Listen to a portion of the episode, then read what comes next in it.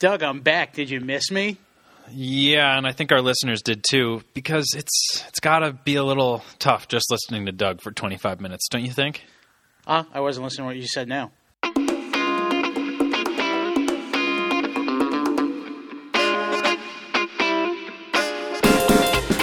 Hello, everyone, and welcome to this edition of the Yes Men. I am Lou DiPietro, back from my seemingly month long hiatus. To my left is Doug Williams, as always, and uh, we're back together for the first time in was five weeks, four weeks. It's been a long time. I, I you should listen to the episodes I did while you were gone. Oh, I listened to one of them. I, I listened to the one you did with uh, Seth Rothman from Inside Hockey and our, one of our Yes Network research team. The next one that I did, I talked a little bit about your vacation. Well, the one you listened to, I, I talk a little bit about the vacation at first, right? I'm like, don't call him, don't text him. Yep, you mentioned me, kind of out of sight, out of mind. Yeah. In a And the second one, I talk a little bit about what you might be doing, including potential adult beverages on the beach. I think Interesting. that a little a little bit of that, right, on your vacation. Oh yeah, I'm going to have to go back and listen to that now because I can tell you exactly what I did do, and then go back and listen. I didn't go your, that in depth, but in depth. I'm just saying there's something to something for you to look for there. It was a lot of coconut rum and fruit juice. See, I knew it. of the adult I knew it, and that's why I accurately predicted. I really sometimes I underestimate how awesome I am, Lou. And when that happens, it's That's not modest in the slightest. well. Anyway, I'm glad that you're back. I'm glad to be back. Um, we're we're our, our little tandem is back together. The band The the interesting thing, though, Lou, is that you scheduled your honeymoon and wedding right in the middle of a potential Stanley Cup run for your favorite hockey team. I know What man in his right mind would do that? The man who watched his favorite hockey team not even get close to that far the previous year. That's who. You don't hold out hope. You don't say, "Honey, let's let's do a destination wedding in the middle of winter." And that way we don't have to worry about if, it. if I had to, if I had to schedule my life around potential watershed moments of my favorite teams, I'd I'd have like a three day window in August where I could get married. So I, I don't know if that would work out. You so have your honeymoon at like a B&B in Santa Monica. Yeah, late late February or like a week in mid August, and that's about it. Yeah. Well, mm-hmm. let's think about it. I can't do it during the Super Bowl because you never know if the Eagles are going to win it. I can't do it during March Madness. I can't do it during any point of the early season of the Yankees or the possible postseason run. You got the NBA and NHL playoffs now. Yeah, I'd have I'd have a, a, a short span, and, and the All Star game too was always fun for us. I- I'd have a short span in the summer. That'd be about it. Yeah, that's true. I don't know if I could. I don't know if I could float that one by the by the in laws. So when you were thinking, uh, when you were coming up with a date, did you actually include sports stuff? Like we should do it at the beginning of the Yankee season rather than when it picks up a little steam. We should. Did you actually include those details? Sort of. And I say sort of because the initial thought was maybe a late fall wedding, but there was no way I was compromising a potential World Series run for the Yankees. So that being my bread and butter and the one sport that pays my paycheck for the most part, I sort of begged off on that one and, and compromised with everyone else in the world in May. Smart.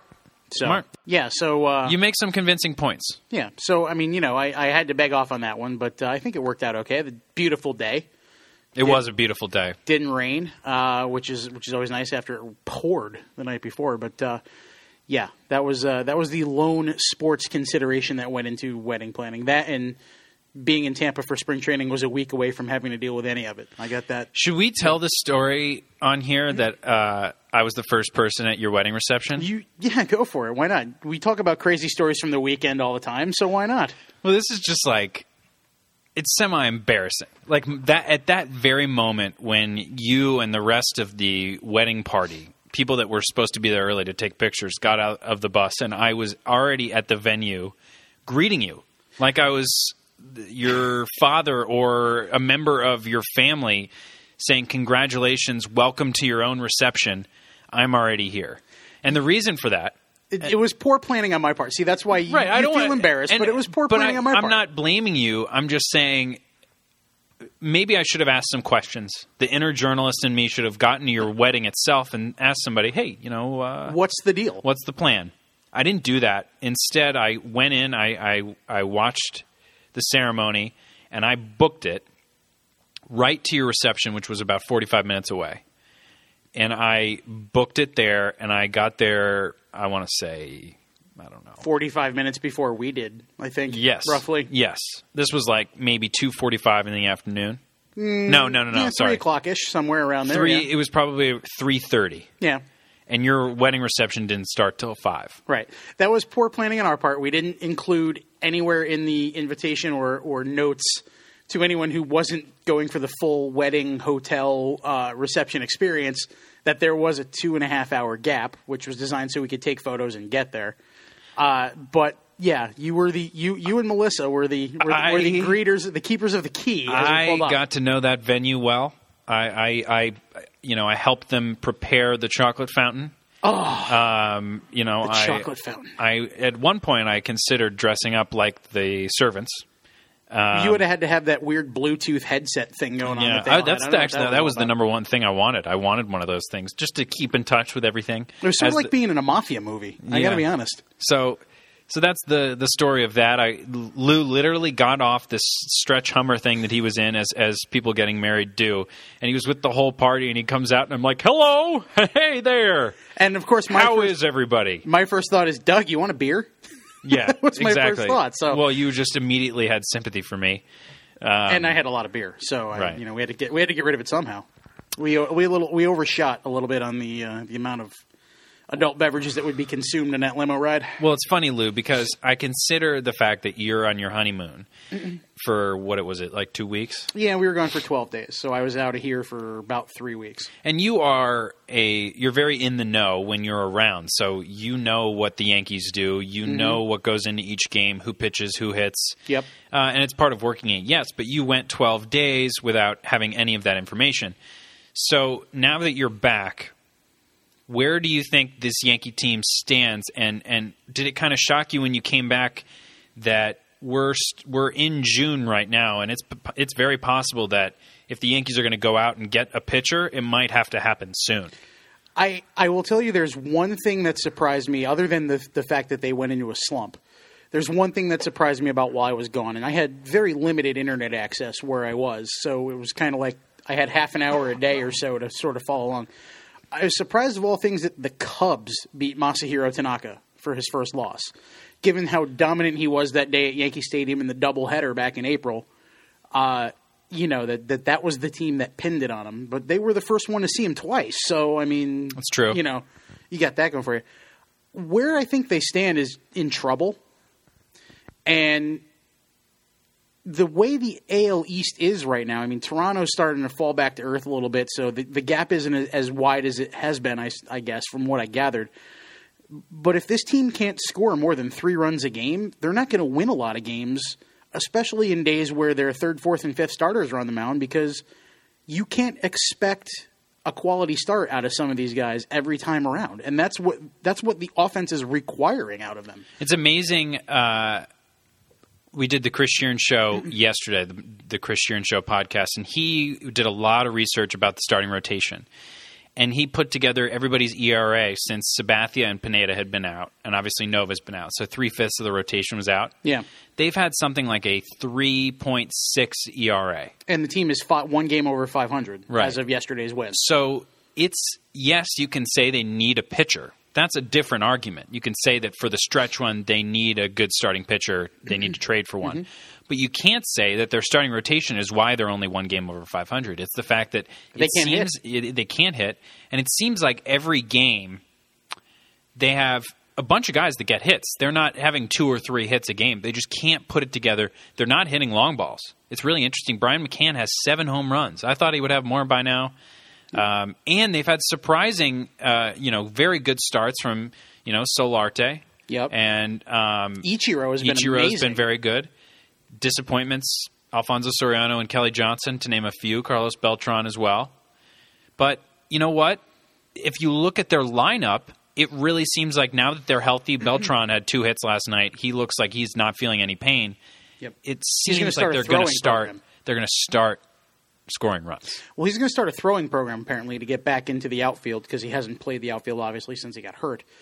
Uh, There, there's there's a couple of things that that strike me as I'm interested to see where this goes. One of which was uh, Brian Cashman was in Scranton uh, last weekend to be on hand when Dave Miley was inducted into the International League Hall of Fame. And uh, the Scranton Times Tribune's beat writer, Donnie Collins, did an interview with him. You know, he did a media session. And one of the quotes Brian said was, if, if things aren't working, I've got to figure out how to fix it, or something to that, that effect. Basically, meaning and I'm going to paraphrase and put this into my own words, but it basically sounds to me like it means that if Alfonso Soriano can't hit one set of pitchers, he's not going to be here very long. I mean, he's he only plays half the time because his splits are awful.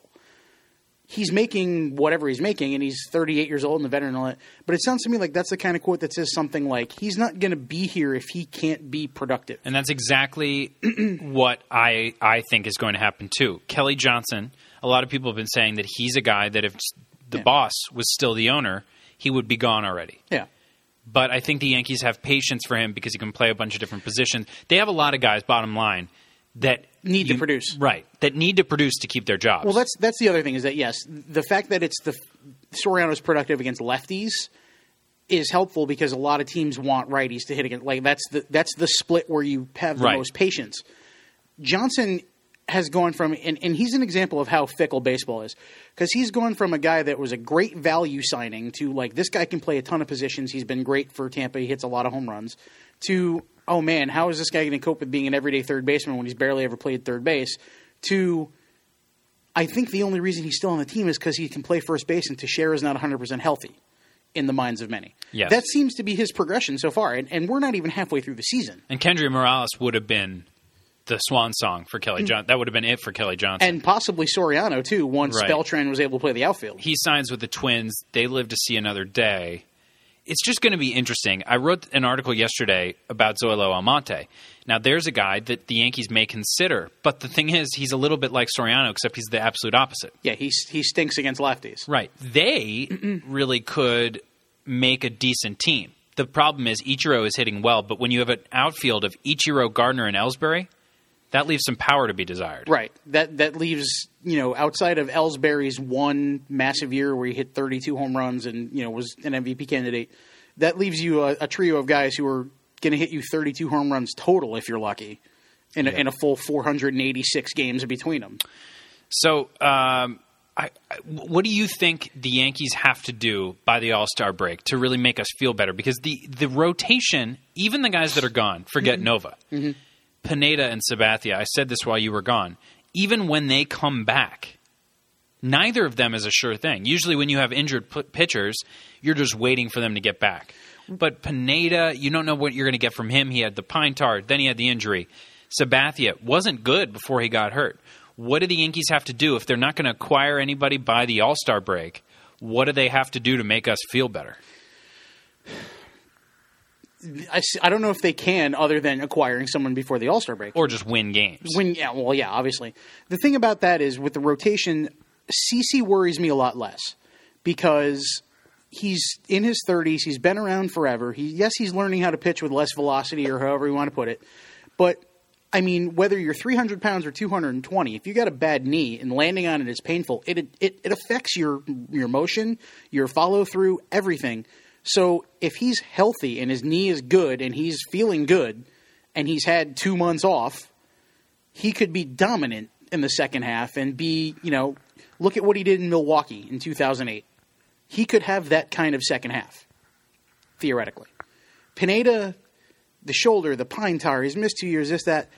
I've almost come to the point in my own personal fan opinion where I'm just anything you get from Pineda is a bonus at this point because he's just there, for lack of a better word. I mean, he's the, he was great in the four starts he had before he got kicked out of the game in Boston, and we haven't seen him since. It's been almost two months. So it's sad because he came out in Toronto and he I remember Mm-hmm. distinctly. I was watching as closely as Yankee fans were. Came out and he threw a 95 mile an hour fastball and it was like, wow. Like that's is. the guy they got. Right. He's back. And it's just like it's too good to be true for a lot of reasons. The pine tar seems like, well, how bright can this guy be? And then he gets this injury that's dangerously close to that shoulder that makes you wonder, is it just the shoulder? Well, see, with the anatomy thing of that is is where that muscle is. It's underneath the shoulder, kind of in the lat. So if you're favoring something a little Right. bit, it's it's it's one of those, as Brian Cashman would call it with Derek Jeter, the kinetic chain. if you're favoring that shoulder or it's not 100% and you're kind of overworking it that's that's the surrounding area that could get hurt understandable the fact that he, he injured it throwing a simulated game is a little worrisome because i know he wasn't really ramped up in a sim game but you know hey it is what it is. If the yankees could go out and acquire a pitcher and you know you you said it very well in the zoilo almonte article about him possibly being a trade chip for a guy like like jason hammel for instance from the cubs if they can go get a guy like that who can eat some innings and you know could have a three and a half ERA, but hopefully, given the Yankees' offense right now, not necessarily, but benefit from the run support he would get with this lineup, it would be very helpful down the stretch. David Phelps has done a very good job filling in. Vidal Nuno has done a very good job filling in. Chase Whitley has been better than anyone could have expected filling in. But you can't count on those guys for three more. I mean, two of them are two of them are good. I'll say Phelps is a you know Phelps should be in the rotation somewhere. Nuno could be is one of those kind of swingman types. Whitley is a guy who has been in the minors forever, just converted to a full time starter. Like you can't expect him to be a world beater. Yep. Period. So CC coming back, you know at least he's going to be consistent, whether he's good or bad. You still don't really know what Pineda is going to do. So they, I really think they need to go out and acquire somebody. But CC coming back at least would make me feel a little bit better about stabilizing one of those three spots. You know, the motto I have for their rotation, Lou, is just TGFJ. Thank God for Japan. Because if it weren't for Japan, the Yankees rotation would really be struggling right now. I mean, seriously, they would not have a one or two guy. Tanaka and Kuroda and Yeah. hope it don't explode. And yeah. they, they've really they've really helped. Um, moving different topics, Lou. We got to talk some Rangers, and We do. we have a Can I make one other Yankees point? Sure. That I, Go ahead, That I go want to ahead. make because I saw this. I, one of the things I saw while I was away is I was browsing various I don't know websites or beat writers columns things like that, and somebody and I forget who and I forget where it was, so I apologize. Otherwise, I would single them out by name. Wrote an article about is Dellin Betances becoming the next Mariano Rivera. I wrote that same article in March, and everybody thought I was a moron. who thought you were a moron. Everybody here thought I was a moron. Who like, called you a moron specifically? Uh, nobody called me a moron specifically, but people thought I was a little crazy. Uh, there was a comment on my one article that was like, Betances sucks and you're an idiot. Uh, and there was a couple other negative pieces of feedback on that article. And here, as we stand, as we tape this, he has a 15.2 K per nine, a 169 ERA, and has better numbers in what seems to be coming a similar role that Rivera had in 1996 Former starter. and his numbers Just like are, Rivera. And his numbers are better. Now, the the article I wrote had Phelps in there as well because Phelps was a I don't want to say failed starter, but Phelps was a starter, converted to the bullpen, kind of a short guy, had the same pedigree as well. But Betances looks like a completely different human being this year than he has at any point in his Yankee career, and now people in the quote unquote real media are starting to make that same comparison. I feel justified. I just I wanted can to see say that out loud. I can see why people would be confused by Phelps because we all know David Phelps is not going to go and be the best closer of all time no, or close ever. no, But Betances is a a decent comparison, and I, Yep. I don't think you're a moron for making the comparison. He misses bats, as you can tell by the fact that he strikes out 15 guys per nine innings. He misses bats. He strikes some guys out. His control has been great this year, and he just seems like he has a different demeanor, knowing he's going to come in and throw his best stuff at you for an inning or two, and that's it. I'll tell you what, we're taping this on Wednesday. Shawn Kelley is supposed to return tonight. This bullpen, how can you complain? You have Yeah. Betances, Warren, and Kelley right now. You got a six, seven, eight right there. It's nice to have a six, seven, eight. Yep. And there's there's another area where I think there's room for improvement. Matt Thornton has not been very good. Right. You could get another lefty. You could get another lefty, especially if they have LeBlanc for the interim to be the whether he goes or whether Ramirez goes for Kelley. I would imagine it might be Ramirez because he's easier to get rid of in terms of options. But uh, there's another room piece of room for improvement is that Thornton just hasn't really been good against lefties this year, and that's going to be huge down the stretch against David Ortiz and the entire left-handed hitting Blue Jays lineup and et cetera, et cetera. Adam Lind. Yeah. So Okay, so let's talk some Rangers. Let's And do it. We don't have a we don't have a beat writer kind of expert coming on our show today per Nope. se. Well, we had Seth on a couple weeks ago, We so that's that's the closest we today, got. right? Today, we're, we're having our own biggest fan on the show. Right. Like a lot of people don't get to do that, and a lot of radio shows, I think their biggest fan is like a crazy, like you know, guy calls in ten times a day. That's not the case for us. Or incarcerated Bob in the case of Boomer. yeah, yeah. Or Jerome from Manhattan. Jerome from Manhattan. All right, Doris so- from Rego Park. You're on the fan. So uh, our guest today is going to be uh, Brielle Saracini. She is an employee of Yes. Yes, she is. She was the um, receptionist at Yes um, and was diagnosed with cancer. Has gone through treatment and is back through uh, treatment right now. Came back, made a triumphant return Right. in the interim. um, and she is just really an inspiration to all of us. She's everybody's favorite person in the office, and we talked about her on the uh, Chris Shearn show yesterday. And she's a huge Rangers fan, so we just wanted to have her on. And she has been part of the Yes family for much longer than the time she's been employed here. She's been part of the Yankee family since 2001, uh, really. So she's uh, we love her around these parts, and we're glad to have her on the on the Yes Men. So here she is, Brielle Saracini. Brielle, it's Lou and Doug in Stamford. How are you? I'm doing well. How are you guys? We're great. We're and we're very happy to have you on. We're happy to hear your voice. We miss you around here. I know I miss it so much. Thanks for having me on today. I feel, you know, still part of the team. Where Where are you right now? um, Yardley, Pennsylvania, so pretty close to the Trenton Thunder, actually. So Oh, keeping well, up with the Yankees in a different way. If you didn't Yeah. already have plans tonight, you could go see Francisco Cervelli start his re or continue his rehab assignment in Trenton. But I think there's a little more pressing issue going on tonight on television. Might It want to watch Game Four, Stanley Cup Finals. I don't know. Might be a little more important. Yes, I, I would have to think so, even though my nerves would probably prefer if I was just at the other game. Well, you won't hear this until maybe you listen to this later. But uh, when we were introing you, we talk about how, like, we've had some like beat writer kind of experts on our show to talk Rangers or any other team. yes, Seth. And right? so you are not technically an expert guest, but I would say you are uh, the biggest fan that we've ever had on the show. So that's Well- that's the best like credentials I can give you. That's totally fine. I'll take those credentials. It's pretty exciting. How are you feeling about tonight? Um, I think that we're going to win tonight. Granted, I have said that pretty much every single game so far. So I um, obviously the this is a must win. Um, clearly stating the obvious, but I do. I don't know. I feel it. I think that the Rangers can come back. I'm not giving up hope yet. I think that we can skate with them. I don't think that you know. I think starting this series, a lot of people came in saying we were going to just get destroyed by the Kings, and I think we've been the better team in the first two games at least, and we skated pretty well for certain periods of the third game. Um, but I, I think we can do it.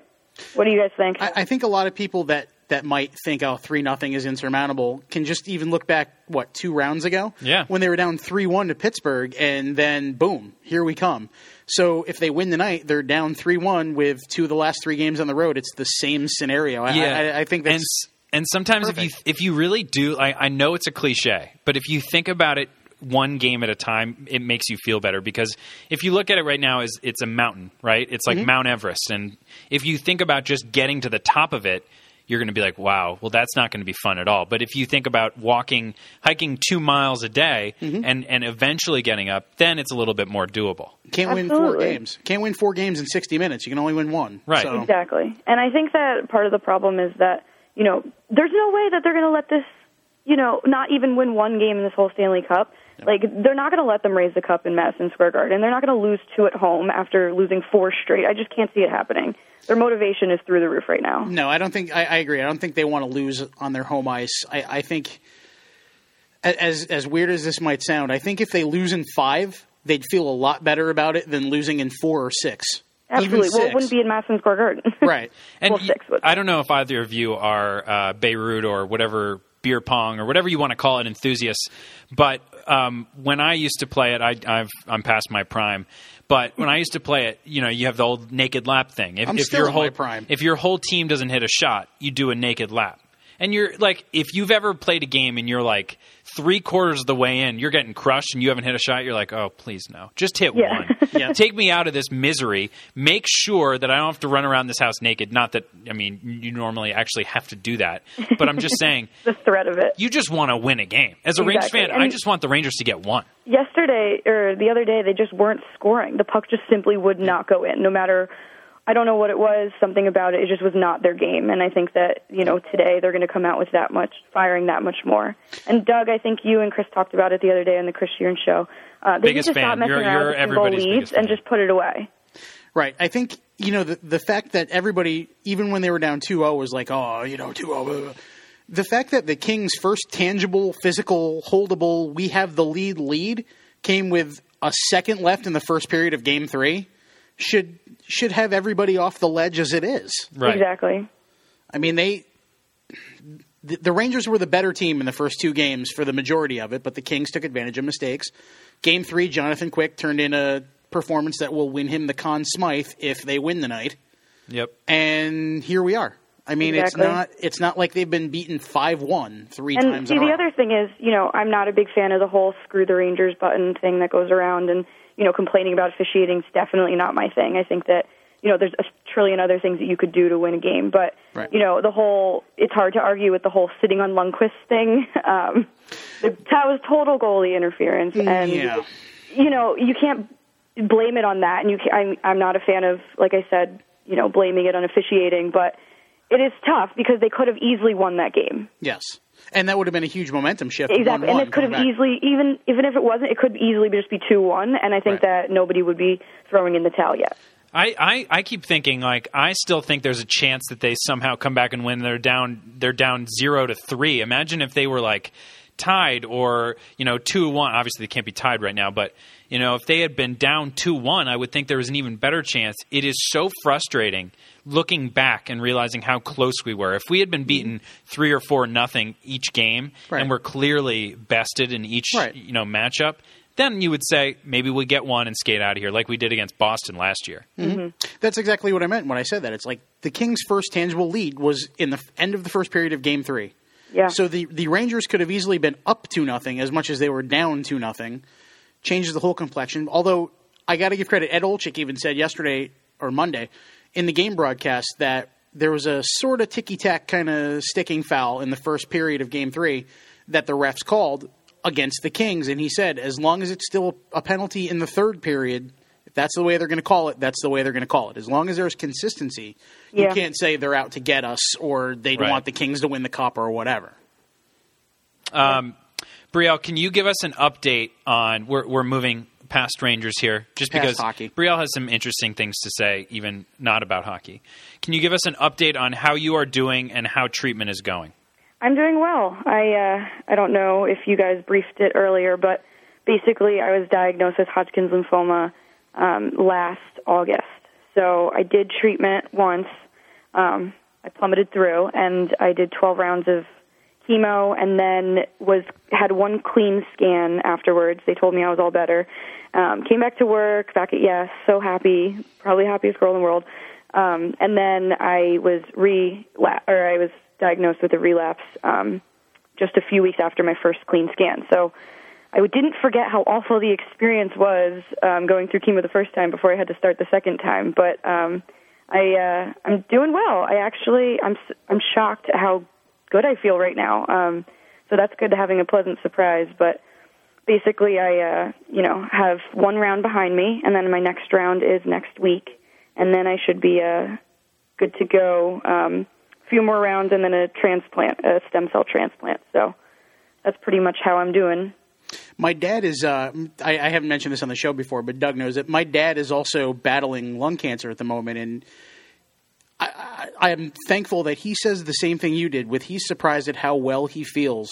Yeah, I mean, three you or four see it on weeks into it. TV, and it's it's it's terrible. It's something that no human should have to endure. But you see it on TV, and you get nervous. Um, they, you know, with the constant sickness. But science has come so far that it's wonderful with the side effect medications and um, ev- just everything. Science, thank goodness for science, basically. Yeah. um, yeah, it's it's definitely an experience, and it's definitely something that I would wish upon nobody, and nobody should have to go through. But that being said, I every day that you feel even a little better than before, you're like, I feel great today. So definitely puts things in perspective. And and for all, I mean, all sports fans out there, I mean, it would be nice, Brielle. Is this is this fact or fiction? It would be nice to at least have more hockey to distract you from everything. Because as a Rangers fan, this is one thing that I think about. Not only do I want them to somehow win at all, obviously, but you just I, I don't want hockey to be over yet. Exactly. And it's pretty funny you said that because I did bury myself. I have a history. I'll actually get into that when we talk about Derek Jeter in a little bit, but I have a history of burying myself in sports whenever something is going on. It's a great distraction. It's you know so powerful, and it's funny um, because as from between my diagnosis when I was relapsed and now I've gone to three different playoff games. I just kept going crazy, and I, I would just say like, how many playoff games is too many playoff games? I just keep going and going and going. and I've started treatment now, so unfortunately I'm not allowed to be in arenas, um, huge germ hubs, but. uh so I'm no no longer going to games, but it was pretty funny. Just it gives me something to do, something to look forward to, and you know that's very powerful. I don't think there's a such thing as too many playoff games. as long as you feel up to going to them, there's no such thing as too Gluttony many. at its finest, right? yeah, exactly. So you mentioned uh, Derek Jeter, and it's a story that Lou and I both know, um, and it's just something that you know you hear a lot of things about athletes, and you're never really sure which are genuine and which are not. And we especially hear constantly negative things about athletes off of the field, off the court, off the ice. And it's such a shameful part of our generation because of Twitter and just uh, being constantly in the know. We know everything about these guys, and sometimes, guess what? They don't turn out to be saints. But you went through an experience where uh, Derek Jeter actually got in touch with you and, and made you a real part of his life. Can you at least tell our listeners just a little bit of, of, of the backstory of that? Absolutely, and I think part of the most impressive thing is the fact that the Yankees and Derek Jeter especially has been doing he's been doing amazing things for me over the past, you know, 12 years. He's been inviting me to games and um you know when I'm at games seeing him and catching up and calling me and doing everything and nobody even knows about it because the Yankees aren't putting it out there as means to get attention. They're trying to you know, do this because it's a nice thing to do and that they Derek Jeter wants to do it rather than him just trying to protect an image or um, be do it for showmanship basically. So I think even that is the coolest part of it. Um, but yeah, so after 9/11, my dad passed away in 9/11. He was the captain of the plane that hit the South Tower of the World Trade Center. Um, and like I said, I dove into sports. I didn't really know where to turn, didn't know what to do.